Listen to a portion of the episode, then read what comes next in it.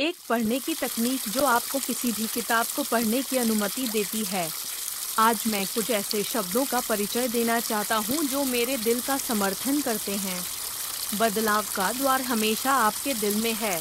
बाहरी उत्तेजनाएँ सिर्फ़ एक ट्रिगर हैं। तो आइए हम किसी ऐसी चीज़ के प्रति अधिक आज्ञाकारी बने जो हमारे दिलों को प्रभावित करती है। आपकी क्षमता का द्वार आपके अलावा किसी के द्वारा नहीं खोला जा सकता है। आइए हम अपने साथ अधिक ईमानदारी से जिए। यही रास्ता है बदलने का दरवाज़ा खोलने का। मुझे इस शब्द से हमेशा सही दिशा में निर्देशित किया गया है। हेलो, सज्जन। हेलो, महिलाओं। नमस्ते।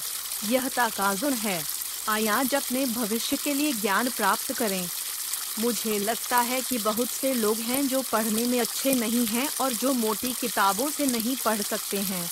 जिस तरह से ये लोग पढ़ सकते हैं, वह है रुचि बनाए रखना। इसलिए उस रुचि को बनाए रखने के लिए आपको इस बात की जानकारी होनी चाहिए कि इस पुस्तक में कुछ दिलचस्प है जो आपके लिए दिलचस्प है। रुचि बनाए रखने की तैयारी। मुझे लगता है कि बहुत से लोग किताब पढ़ते समय विषय सूची को नहीं देखते हैं और अक्सर शीर्षक या लेखक की जीवनी को देखे बिना पढ़ना शुरू कर देते हैं। फिर मैं यह जाने बिना पढ़ने की कोशिश करूँगा कि किस तरह की दिलचस्प चीज़ें लिखी गई हैं। इसलिए अगर मुझे लगने लगे कि यह दिलचस्प नहीं है तो मैं इसे अंत में छोड़ दूँगा। आपकी रुचि बनाए रखने के लिए अग्रिम तैयारी महत्वपूर्ण है। मूल रूप से, आपको प्रेरित रखने के लिए उन तीन चीज़ों के बारे में लिखें जिन्हें आप सीखना चाहते हैं या पुस्तक में रुचि रखते हैं। खुद को इस बात से अवगत कराएँ कि किताब पढ़ना आपके लिए क्यों महत्वपूर्ण है। मानसिक नक्शा।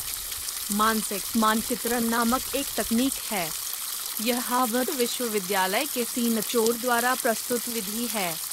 विषय सूची को देखें और अपनी रुचि के अनुसार तीन चीज़ें लिखें। उन तीनों को देखकर मैं सोचता हूँ कि यह किताब मेरे लिए क्यों महत्वपूर्ण है।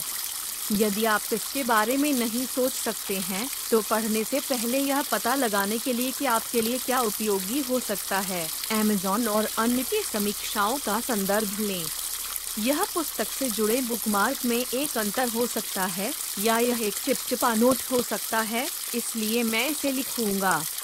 और जब आप किसी पुस्तक को बंद करने वाले हों, या जब आप प्रेरणा खोने वाले हों तो उसे देखें।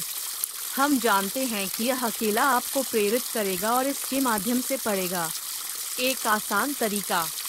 हालाँकि, यह उन लोगों के लिए एक अनुशंसित तरीका है जो इसे परेशानी में पाते हैं। कृपया पहले सामग्री की तालिका देखें। कृपया इतना करें। यदि आप विषय सूची में प्रत्येक अध्याय के शीर्षक पढ़ते हैं और केवल एक ही पढ़ सकते हैं तो आप किस अध्याय को पढ़ना चाहेंगे? आपके लिए कौन सा अध्याय सबसे दिलचस्प है? कृपया यह तय करें। सबसे पहले तो यहाँ से शुरुआत करना ज़रूरी है। जब आप वह शुरुआत करते हैं तो आपको इस बात की जानकारी होनी चाहिए कि आपके लिए सबसे महत्वपूर्ण क्या है। आपको इसे शुरू से ही क्रम में पढ़ने की ज़रूरत नहीं है। यदि आपको अध्याय को पढ़ना कठिन लगता है तो आप इसे छोटे छोटे टुकड़ों में काट सकते हैं। सबसे पहले, आपके मस्तिष्क के लिए यह पहचानना महत्वपूर्ण है कि पुस्तक में वह है जिसमें आप रुचि रखते हैं। उदाहरण के लिए, जब मैं किसी रेस्तरा में जाता हूँ तो मुझे नहीं लगता कि यह मुझे पसंद आएगा यदि मेनू अक्षरों से भरा हो।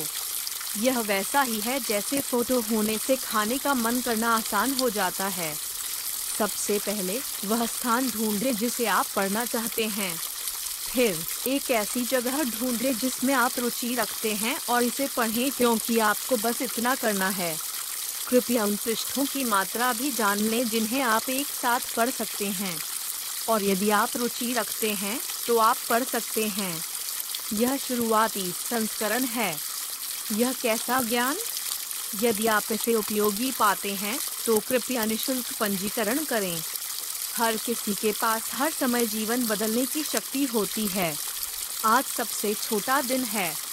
ज्ञान के साथ कार्य करें और भविष्य में अपने लिए विकसित हों। फिर मिलेंगे।